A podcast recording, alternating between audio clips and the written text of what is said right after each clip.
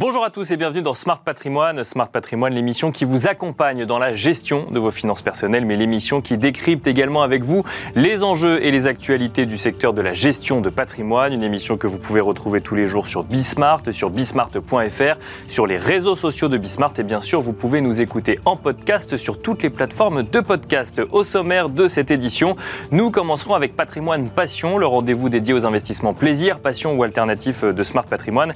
Et en l'occurrence, nous nous demanderons avec Marie Roho, responsable du département propriétaire chez France Gallo, comment investir dans les chevaux de course, même si le terme d'investissement n'est peut-être pas le plus approprié sur le sujet.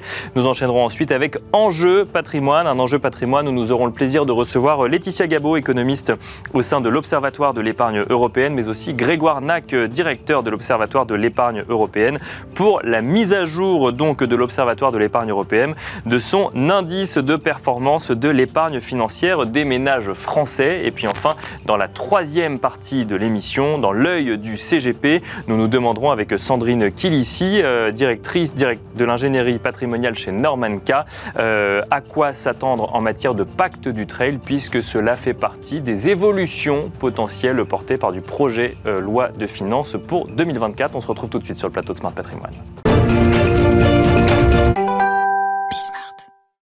Et nous commençons donc avec Patrimoine Passion, le rendez-vous dédié aux investissements plaisir, passion ou alternatif euh, de Smart Patrimoine. Et en l'occurrence, nous allons nous demander ensemble comment aborder un investissement ou un placement dans euh, des euh, chevaux de course. Et pour cela, nous avons le plaisir de recevoir sur le plateau de Smart Patrimoine Mariro. Bonjour Mariro. Bonjour, merci de me recevoir. Merci à vous d'être sur le plateau de Smart Patrimoine. Vous êtes responsable du département propriétaire chez France Gallo. Alors effectivement, on s'est posé la question dans l'émission de l'investissement dans les chevaux de course. Est-ce qu'on peut déjà réellement parler d'investissement Non, pas tout à fait, non. Euh, on peut, euh, on a évidemment des, histoires belles à raconter et qui, existent évidemment, mais il faut absolument savoir que d'avoir des chevaux de course, c'est une dépense, et c'est une dépense passion, c'est une dépense plaisir. Euh, il faut être bien entouré, c'est aussi une expérience humaine, une aventure humaine qui se fait au contact des gens et au contact de l'animal, évidemment. Quand vous dites une dépense, ça veut dire qu'on rentabilise pas souvent un placement ou en tout cas une somme d'argent dédiée à l'acquisition d'un cheval de course? On peut le rentabiliser dans certains cas si on fait effectivement des achats assez intelligents, si on est bien entouré, comme je le disais précédemment. Mais il faut aussi savoir que c'est un métier et un sport où il y a des perdants et des gagnants. Euh, mais il y a forcément plus de perdants que de gagnants puisqu'il n'y a qu'un gagnant par course. Donc euh, il, faut, euh, il faut le faire avec, avec sagesse et on n'a vraiment pas un taux de recouvrement exceptionnel. On a un taux de recouvrement qui existe, qui est de 38%. Mais il, faut, il faut aussi s'accrocher à la réalité de la chose qui est avoir du plaisir avec le cheval, l'entourage du cheval, l'entraîneur, le jockey, toute cette expérience, c'est vraiment une, une formidable passion. Donc on n'y va pas pour faire un, un coup financier, on y va parce qu'on est passionné de chevaux ou en tout cas de course et qu'on a envie euh, de suivre au quotidien quelque part la, vie du cheval. Oui, oui, tout à fait. Euh, je pense que c'est vraiment aussi une communauté. Euh, on a plus de 6000 propriétaires en France. On a, on, a aussi entre 9000 et 10 000 chevaux à l'entraînement. Et c'est véritablement intégrer un groupe, une sphère entre le sport, le business aussi, parce qu'on rencontre énormément de gens, on fait énormément de réseaux. Et euh, évidemment, les hospitalités euh, à travers les hippodromes, vivre sa passion et surtout vivre les expériences sur place euh, dans les, dans les grandes courses de chevaux. Alors, un mot pour, pour ceux qui, qui nous écoutent. Tout le monde n'est peut-être pas expert du fonctionnement d'une course de chevaux. Comment est-ce qu'on j'allais dire rentabilise, mais c'est peut-être pas le bon terme, mais en tout cas, comment est-ce qu'on génère un revenu à partir d'un investissement de départ qui est l'acquisition euh, d'un cheval de course? Oui, alors on peut déjà, en tant que propriétaire, être soit enregistré en tant que propriétaire, en tant que personne physique ou en personne morale. Donc on peut avoir une société euh, qui permet évidemment de, euh, enfin, de récupérer sa, sa TVA. si on est en personne physique, on va avoir les, allocations qui sont donc les gains qui vont être touchés par le cheval, qui sont, qui sont touchés net d'impôts. D'accord. Donc euh, déjà, et donc les gains, c'est euh, entre guillemets quand on gagne une course, qu'on est premier, deuxième ou troisième, il y a mhm. une prix, un prix, une dotation associée, et c'est ça les gains. Oui, tout à fait. Euh, souvent dans les courses, c'est rétribué, enfin les des gains sont attribués de la première à la cinquième place. Souvent, on peut pousser jusqu'à la septième place. Ça dépend évidemment de la condition de la course. Il y a différentes catégories de courses, mais donc c'est par les gains souvent qu'en tant que propriétaire, on arrive à équilibrer entre les dépenses de frais d'entraînement, puisqu'elles sont là tous les mois. Évidemment, un cheval, c'est énormément de soins. Donc c'est une charge mensuelle. Et il y a évidemment cet achat du cheval qui peut se faire sous différentes, à différents budgets. Parce que ça veut dire, si je comprends bien, que l'acquisition ou l'achat du cheval n'est pas la seule dépense. C'est-à-dire qu'ensuite, effectivement, bah, il s'agit d'un être vivant, il s'agit d'un être vivant entraîné pour faire des courses, et donc il faut subvenir aussi à ces dépenses-là avant qu'il soit, avant que le cheval fasse des courses. Oui, tout à fait. Il y a un entraîneur donc qui va, à qui on va confier le cheval en tant que propriétaire. Cet entraîneur, il a évidemment une équipe qui, autour du, qui autour du cheval qui, qui va le monter tous les jours. Il y a donc la question de la nutrition qui est très importante en tant qu'athlète, hein, que ce soit un athlète cheval ou un athlète humain, qui est très importante. Il y a aussi les frais de vétérinaire, maréchalerie. Donc tous ces frais vont faire qu'on reçoit une facture mensuelle euh, et qui euh, est plus ou moins importante déjà si on, vise une écurie en province ou si on vise une écurie à Paris. Euh, et aussi, si c'est une écurie de plat, d'obstacles, suivant les, disciplines, il y a des coûts qui sont, euh, qui sont plus ou moins importants. Bon alors, donc le, message est clair, effectivement, ça ne s'aborde pas comme un investissement euh, classique. Pour autant, est-ce que est-ce qu'on achète forcément d'ailleurs un cheval quand on a envie de placer un peu d'argent ou est-ce que vous disiez qu'on pouvait être propriétaire en tant que personne physique ou personne morale, on peut aussi décider de rejoindre une entreprise qui investirait par exemple dans plusieurs chevaux ou qui, qui serait connue pour une bonne gestion, une bonne identification des, des, des prochains gagnant Oui, non, non, c'est une très bonne question parce qu'en ce moment, euh, enfin, c'est pas en ce moment, ça fait plusieurs années, mais il y a vraiment euh, un engouement tout autour de la propriété partagée. Donc la propriété partagée, certains ne savent pas que ça existe dans les courses, mais c'est prendre une part d'un cheval ou prendre plusieurs, enfin, une part de plusieurs chevaux. Donc et finalement, c'est étaler les risques euh, en termes de, de coûts, puisque finalement, certains chevaux vont pouvoir équilibrer avec leurs gains.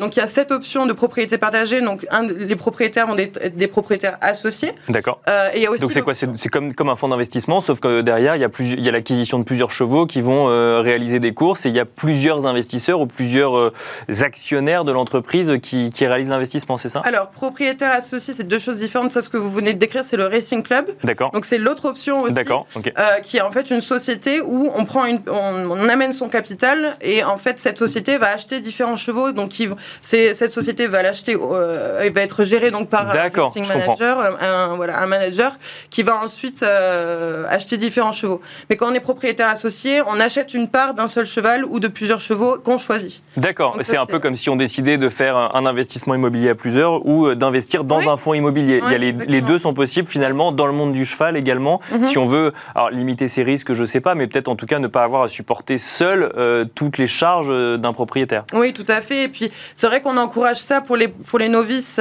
qui débutent parce que c'est quelque chose aussi, c'est une aventure humaine. On commence petit à petit et puis on ne prend pas tous les risques d'avoir un cheval en pleine propriété d'un seul coup. Et on crée son réseau autour de cela, c'est-à-dire choisir le bon entraîneur, choisir le courtier qui va acheter les chevaux et nous accompagner sur la gestion. C'est très important et c'est euh, un critère capital pour euh, la longévité dans les courses. Ça coûte combien l'acquisition d'un cheval de course? Alors ça peut dépendre. Euh, il y a des ventes aux enchères où la première enfin la, chair la moins basse, c'est le prix d'entrée est de 5000 euros. D'accord. Il y a des chevaux qui sont achetés pour des millions et puis il y a des chevaux qui sont revendus euh, dans des courses à réclamer, donc euh, des courses à laquelle, après laquelle on peut acheter, euh, se porter à cœur un cheval. Donc je dirais pas qu'il y ait vraiment un seul prix. évidemment, c'est suivant le budget de chacun. là, on a eu récemment le, notre meilleur cheval de 3 ans, enfin le meilleur cheval de 3 ans au monde, Ace Impact, a été acheté donc Yearling à l'âge de 1 an et demi pour 75 000 euros et aujourd'hui il a gagné 4 millions d'euros de gains. Donc c'est le meilleur. C'est le meilleur cheval qui a gagné donc l'Arc de Triomphe, qui est la plus grande course au monde qui s'est déroulée euh, le premier week-end d'octobre à Longchamp. Euh, donc en France, on est vraiment une, euh, une, économie et surtout un pays de course très porteur. Donc non, il peut y avoir de très belles histoires, ça, c'est, est certain. Mais il n'y a pas que des très belles histoires, rappelons-le quand même pour les gens qui nous écoutent, effectivement. Et oui, oui, non.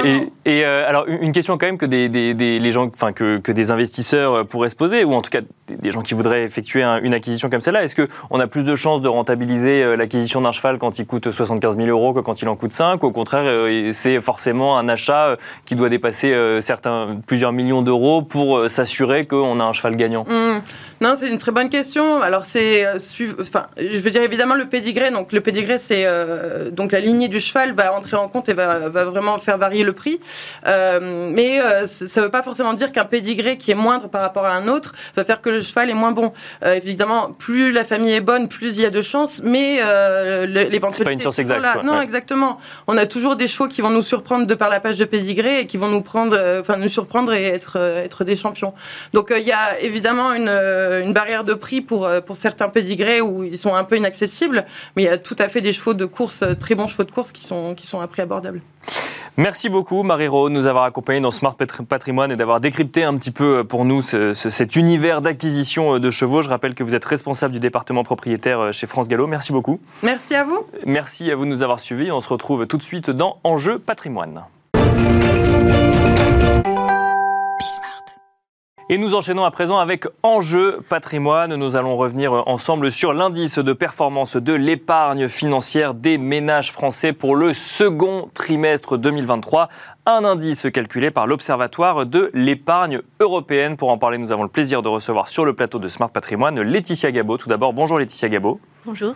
Vous êtes économiste au sein de l'Observatoire de l'épargne européenne. Vous allez pouvoir nous expliquer dans un instant un petit peu ce que l'on constate sur le second euh, trimestre 2023. Euh, juste avant, nous avons le plaisir d'accueillir également Grégoire Nac. Bonjour Grégoire Nac. Bonjour. Vous êtes directeur de l'Observatoire de l'épargne européenne. Alors, cet indice, cet indice de performance de l'épargne financière des ménages français, on en a déjà parlé dans l'émission, mais on va quand même rappeler aux gens qui nous écoutent deux choses. Déjà, l'objectif de calculer euh, un indice comme celui-là, et ensuite la méthodologie pour arriver à euh, cet indicateur, Grégoire Nac. Alors, euh, merci. L'objectif, c'est d'avoir un, un, indice de mesure synthétique et global de la performance du patrimoine financier des ménages français. Euh, parce qu'on va souvent parler euh, de l'assurance vie, des différents produits. Bien sûr. Mais on a rarement cette vision globale. Au final, euh, le ménage français moyen, quelle est la performance de son... Est-ce qu'il gagne ou perd de l'argent sur la période voilà. Et, et, et, par ailleurs, un indice, c'est aussi parfois un benchmark, c'est-à-dire que le ménage individuel, qui a gagné 5% sur 3 ans, il peut se dire, ah bah tiens, par rapport au ménage lambda, alors ménage lambda euh, en fait, nous, c'est le ménage typique au niveau macroéconomique de tous les ménages agrégés. C'est peut-être un peu la limite de cet indice, c'est que ça regroupe euh, des types de profils très différents. Mm des types de revenus très différents. Et des en, même temps, c'est son objectif, c'est les ménages français dans leur globalité. C'est son objectif. Euh, mais euh, on est au début quoi, de cet indice et c'est un projet euh, de place qu'on a lancé avec l'ensemble des, des, membres de l'OE, qui sont les acteurs financiers de la place de Paris. Et donc moi, je pense déjà à plein... Il se serait bien d'avoir le même dans les autres pays de, Bien sûr, oui. Ça n'existe pas aujourd'hui, non On commence par la France et... Oui, enfin, avec la même méthodologie, en tout cas, ça n'existe pas aujourd'hui. On a, je ne vais pas rentrer dans des détails trop techniques, mais ce qui nous bloque, ce qui est bien en France, c'est qu'on a, euh, la Banque de France fait la distinction dans les produits euh, d'OPCVM ou les produits euh, d'assurance vie entre les supports en euros, supports en unité de compte, les différents types d'OPCVM, ce qui permet de transpariser la détention d'actions à travers les, différents produits.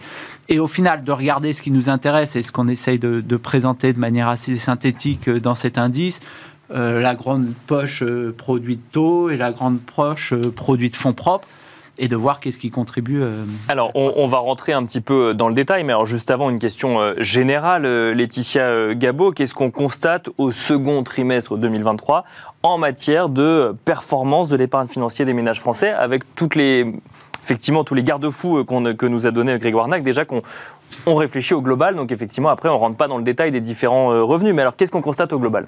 Alors, on constate que donc du coup euh, il y a une performance globale euh, de 3,79% en, en, nominal. D'accord. Mais bon, cette performance, si on prend en compte l'inflation, elle est, elle est diminuée parce que l'inflation a beaucoup impacté cette performance et donc elle reste en réelle négative. Mais quand même, depuis euh, deux trimestres, on constate que cette performance est redevenue positive. C'est-à-dire qu'elle elle reste négative, mais euh, moins que euh, les deux trimestres précédents. C'est comme ça qu'il faut le, c'est comme ça qu'il faut le comprendre? exactement, oui. Voilà, et notamment sur le dernier trimestre où la performance réelle n'est que de moins 1%. Grégoire Nac, qu'est-ce que ça nous dit? Ça nous dit que les il y a eu un changement dans les investissements euh, sur les derniers trimestres ou que euh, les fonds euros ont plus rapporté Non, alors la première chose que ça nous dit, c'est L'inflation, c'est nouveau pour beaucoup de... Là, je parlais des différents profils euh, d'épargnants. Euh, depuis 20 euh, ans, on n'a pas eu d'inflation comme ça. Donc, c'est, c'est quand on regarde l'indice sur 10 ans, c'est la première fois qu'on a des performances significativement négatives en, termes réels à cause de la montée de, de, l'inflation. Et donc, ça, c'est nouveau. Et malheureusement, les ménages mettent du temps à s'adapter et c'est compliqué pour un ménage d'appréhender cette inflation.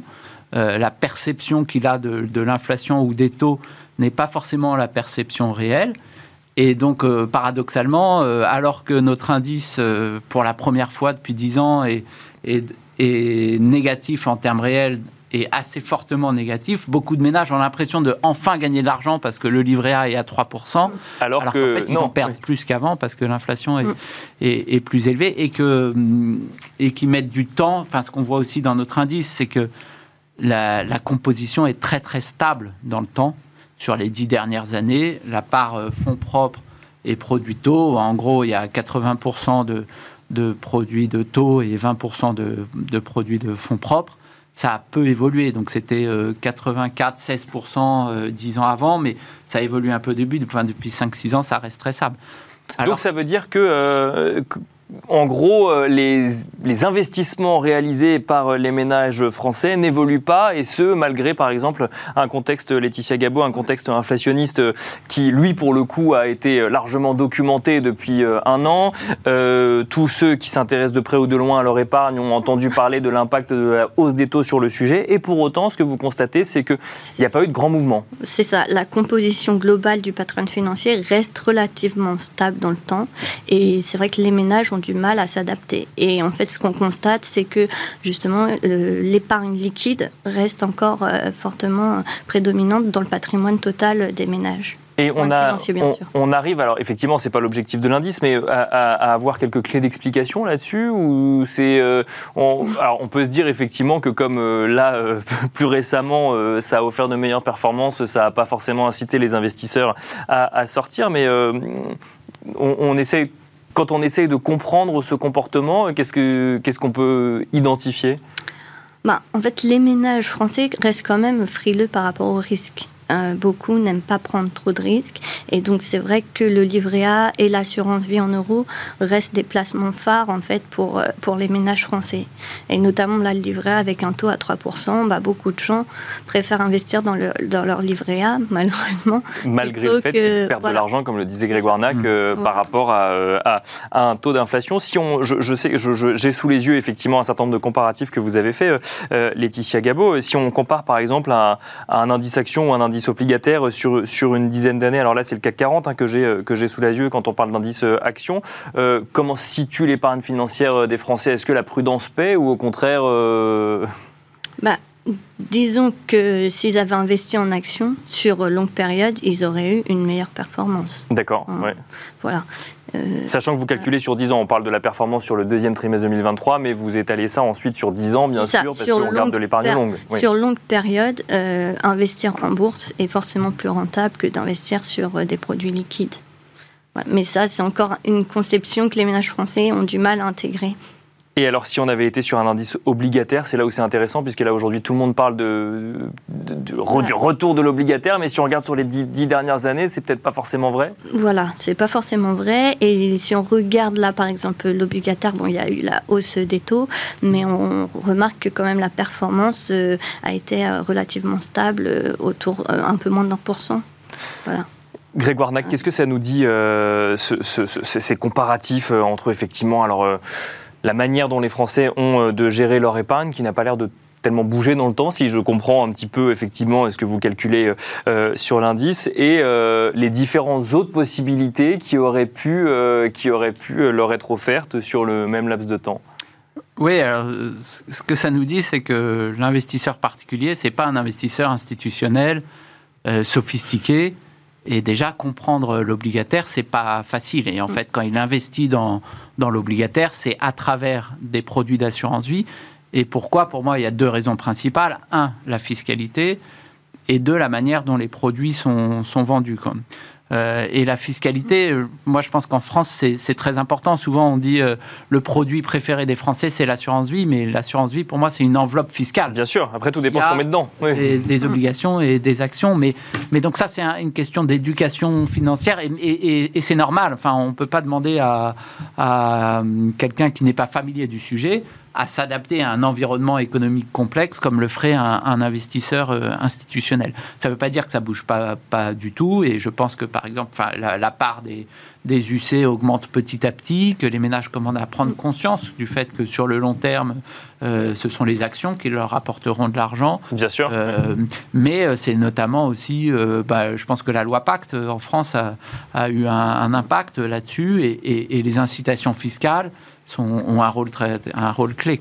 Est-ce qu'on a, alors je, euh, ou Grégoire euh, ou Laetitia, est-ce qu'on a une idée d'une cartographie, une photographie du euh, patrimoine moyen des Français aujourd'hui, entre, enfin des, des, ménages français, entre immobilier détenu en direct, actions détenues en direct, assurance vie, compte titre? On a la capacité d'avoir des ordres de grandeur de, de, ce, de ce patrimoine? Oui, c'est quelque chose qu'on suit euh, régulièrement. régulièrement, assez bien. Et, Laetitia, euh, qui produit le tableau de bord de, l'OE qu'on publie chaque trimestre, là aussi, hein, enfin, on regarde chaque élément. En gros, euh, sur le patrimoine financier, il y a 45% de liquidité. 40% de, d'assurance vie, en, d'assurance vie et, 15% d'actions détenues directement, d'actions cotées détenues directement et indirectement. Dans nos analyses, on a tendance à toujours retirer, nous, les actions non cotées. D'accord, oui. Euh, à cause des méthodes de valorisation qui, qui peuvent être euh, incertaines et du fait que euh, souvent, c'est euh, des, des, entrepreneurs qui détiennent en fait leur euh, outil de travail plus que, que les investissements. Et ça pourrait venir fausser l'analyse, effectivement. Exactement. Donc, on préfère retirer. Et ensuite, au patrimoine global, il y a 60% de, de tu, tu me corriges si j'ai faux, 60% de non financiers et 40% de, de financiers. Bon, et donc on a dit effectivement que ça évoluait pas beaucoup dans le temps. un mot peut-être pour conclure, Laetitia Gabot, quel on repasse en positif, même si en réel, face à l'inflation, on reste négatif. Est-ce que ça veut dire que on peut s'attendre à ce que le mois prochain, alors je sais que effectivement euh, les chiffres le diront de toute façon, hein, que le trimestre prochain, euh, on continue sur une dynamique euh, positive, ou comment est-ce qu'on voit un petit peu la fin de l'année? Alors, Là, sur le troisième trimestre, euh, on va bientôt avoir les données, mais toutes ne sont pas encore disponibles. Mais déjà, ce qu'on a pu voir, c'est qu'il y a eu quand même une baisse euh, des marches actions, notamment du 440. Et donc, ça devrait quand même euh, impacter négativement l'indice, mais peut-être dans une moindre mesure, étant donné que ça représente que les actions représentent 15% à peu près du, du, patrimoine financier des ménages. Et après, comme le reste reste relativement stable, ça, voilà, on devrait espérer pouvoir rester sur une dynamique un peu positive. Voilà. Grégoire Nac, euh, même question pour, pour conclure. Euh, qu'est-ce qu'on peut ou, identifier de cet indice ou conclure de cet indice ou peut-être se projeter un petit peu sur la suite? Bah, je pense que la période qui vient est intéressante parce que, comme je le disais au début, c'est nouveau. C'est nouveau parce qu'il y a de l'inflation, ce qui n'existait pas avant, et qu'on revient petit à petit à des niveaux plus raisonnables. Mais il y a des taux, quoi. Et ça, euh, je pense que vraiment le, pendant, pendant 10 ans, euh, même plus, il y avait des taux à zéro et donc euh, l'investisseur, il était forcément passif parce qu'il n'avait pas le choix entre soit euh, ses liquidités ou de prendre du risque sur le marché action. et donc, je pense qu'on devrait revenir à des performances qui soient plus, plus stables mais c'est plus compliqué à comprendre aussi parce que comme je disais enfin le, marché obligataire c'est pas enfin il faut comprendre les tenants et les aboutissants et donc c'est pas toujours euh, euh, évident de jouer avec ces différents ingrédients que sont les taux l'inflation et l'évolution des marchés actions qui restent encore hauts même s'il y a une petite baisse on reste encore au-dessus de on reste sur des, niveaux, euh, sur des niveaux élevés, effectivement. Merci beaucoup, euh, Grégoire, Grégoire Nac, directeur euh, de l'Observatoire de l'épargne européenne, de nous avoir accompagnés dans l'émission. Merci également Laetitia Gabo, économiste au sein de l'Observatoire de l'épargne européenne. Et quant à nous, on se retrouve tout de suite dans l'œil du CGP. Et nous enchaînons à présent avec l'œil du CGP. Nous allons tenter de comprendre ensemble à quoi s'attendre en matière de pacte du trail, en lien évidemment avec les évolutions proposées dans la loi de finances pour 2024. Nous en parlons avec Sandrine Kilissi. Euh, bonjour Sandrine Kilissi. Bonjour. Vous êtes directeur de l'ingénierie patrimoniale chez Norman Kay. Alors, le pacte du trail est au cœur d'un certain nombre de questionnements, ou en tout cas d'amendements au sein de la loi euh, de finances pour 2024. À quoi est-ce qu'on peut s'attendre concrètement en matière d'évolution de ce pacte du trail? En fait, là, on a déjà un premier amendement euh, qui est venu préciser un certain nombre de points. Euh, parce que le pacte du trail a fait l'objet euh, de pas mal de, rebondissements ces derniers mois. Et notamment, tout d'abord, donc on a un amendement du gouvernement qui vient préciser la notion d'activité commerciale hein, susceptible d'être éligible à l'exonération partielle. Et notamment, qui précise que l'exonération partielle n'a pas vocation à s'appliquer aux activités de gestion de son propre patrimoine mobilier et immobilier, excluant ainsi les activités de location meublée ou de location d'établissements industriels et commerciaux équipés. Donc ça, Donc ça vient réduire déjà le champ d'application du pacte du trail le jour où on veut transmettre des parts de son entreprise. Exactement, qui avait été ouvert par la jurisprudence en fait. Hein. Il y avait un vrai sujet là-dessus. La jurisprudence avait ouvert à ce type d'activité et là, euh, le législateur risque de refermer euh, cette possibilité. Donc ça, c'est un amendement qui a été déposé. Exactement. C'est le seul qui concerne le pacte du trail? Alors, en fait, on a un seul amendement, mais qui contient plusieurs choses. Donc, euh, ce même amendement euh, précise également le comment dirais-je, la notion, enfin, les activités euh, qui sont éligibles notamment avec euh, les holdings animatrices. D'accord. Euh, en fait, là-dessus, il n'y a jamais eu trop de sujets, mais une fois de plus, ce n'était pas prévu par la loi. Donc là, on sanctuarise le fait que le pacte du trail puisse s'appliquer à une holding animatrice. D'accord. Donc ça, c'est le deuxième point. Et le troisième point également, il sanctuarise le fait que pour bénéficier du pacte du trail, la société ne doit pas avoir euh, une activité opérationnelle exclusive, mais seulement principale. Alors, on le savait déjà. Hein, Bien sûr. Euh, et puis, il y a eu de la jurisprudence là-dessus également. Mais au moins, là, ce serait sanctuarisé parce que inscrit dans la loi. Alors, expliquez-nous, euh, quand on réfléchit en matière d'ingénierie patrimoniale ou de gestion de patrimoine, pourquoi faut-il faire euh, attention à une évolution potentielle du pacte du mmh. trail Alors ça, c'est une excellente question. C'est-à-dire que dans cet amendement, il y a un exposé des motifs et à la fin, en fait, euh, le gouvernement dit qu'il est probable qu'il revienne avec euh, une proposition de recentrage de ce dispositif sur les actifs affectés. C'est-à-dire qu'aujourd'hui, quand euh, vous exercez votre activité opérationnelle dans une société, vous bénéficiez de l'exonération partielle sur la totalité de la valeur de vos titres. Et là, en fait, on est en train de nous expliquer qu'il risquerait d'avoir un recentrage de l'exonération uniquement sur les actifs affectés à l'exploitation. D'accord. Pas sur euh, voilà, la, totalité de la valeur des titres de la société. Par exemple, des locaux euh, détenus en propre par une entreprise qui, serait, euh, qui pourraient être sortir de l'affectation ou, Exactement. Imaginez le cas, par exemple, d'une entreprise qui, à une époque, avait acquis des locaux. C'était ses locaux d'exploitation. Donc là, il n'y avait aucun sujet. Et puis, il s'avère que, pour les besoins de son activité, elle est obligée de déménager. Elle a pris d'autres locaux, mais elle a conservé ceux-ci, puis elle les donne en location. Mhm. Donc là, aujourd'hui, ces locaux sont plus affectés à son activité. Bien sûr. De fait, il ne pourrait plus bénéficier de l'exonération. Même si ça génère une sorte de revenu complémentaire pour l'entreprise, puisque c'est détenu par l'entreprise, ça, ne pourrait, ça pourrait ne plus être pris en compte. Exactement, exactement. Euh, on ne prendrait en compte que les actifs affectés à l'exploitation. Mais du coup, ce qui pourrait être intéressant, c'est que le législateur aille un peu plus loin et dire bah, à partir du moment où on recentre uniquement sur les biens nécessaires à l'activité, déjà on pourrait négocier une hausse du taux de l'exonération. Bien sûr. Après tout, ce ne serait pas complètement idiot, puisque euh, on serait en concordance avec ce qui se passe dans les États européens. Euh, où ça va même jusqu'à l'exonération totale. Donc, euh, bon, sans aller jusque-là, en tout cas, il y a un peu de marge pour finalement, pourquoi pas réfléchir à une augmentation du taux de l'augmentation du taux pardon, de, l'exonération. Et le deuxième point, c'est de dire, mais après tout, si on exonère les actifs affectés, alors pourquoi pas exonérer également l'immobilier professionnel pour lequel l'entrepreneur n'aurait pas fait le choix de l'inscrire à l'actif euh, de sa société, mais qu'il aurait conserver dans son patrimoine privé? On va devoir s'arrêter là, malheureusement. Merci beaucoup, en tout cas, Sandrine Kilissi, de nous avoir accompagnés dans l'émission. Je rappelle que vous êtes directeur de l'ingénierie patrimoniale chez Norman Kay. Merci beaucoup. Et quant à nous, on se retrouve très vite sur Bismart.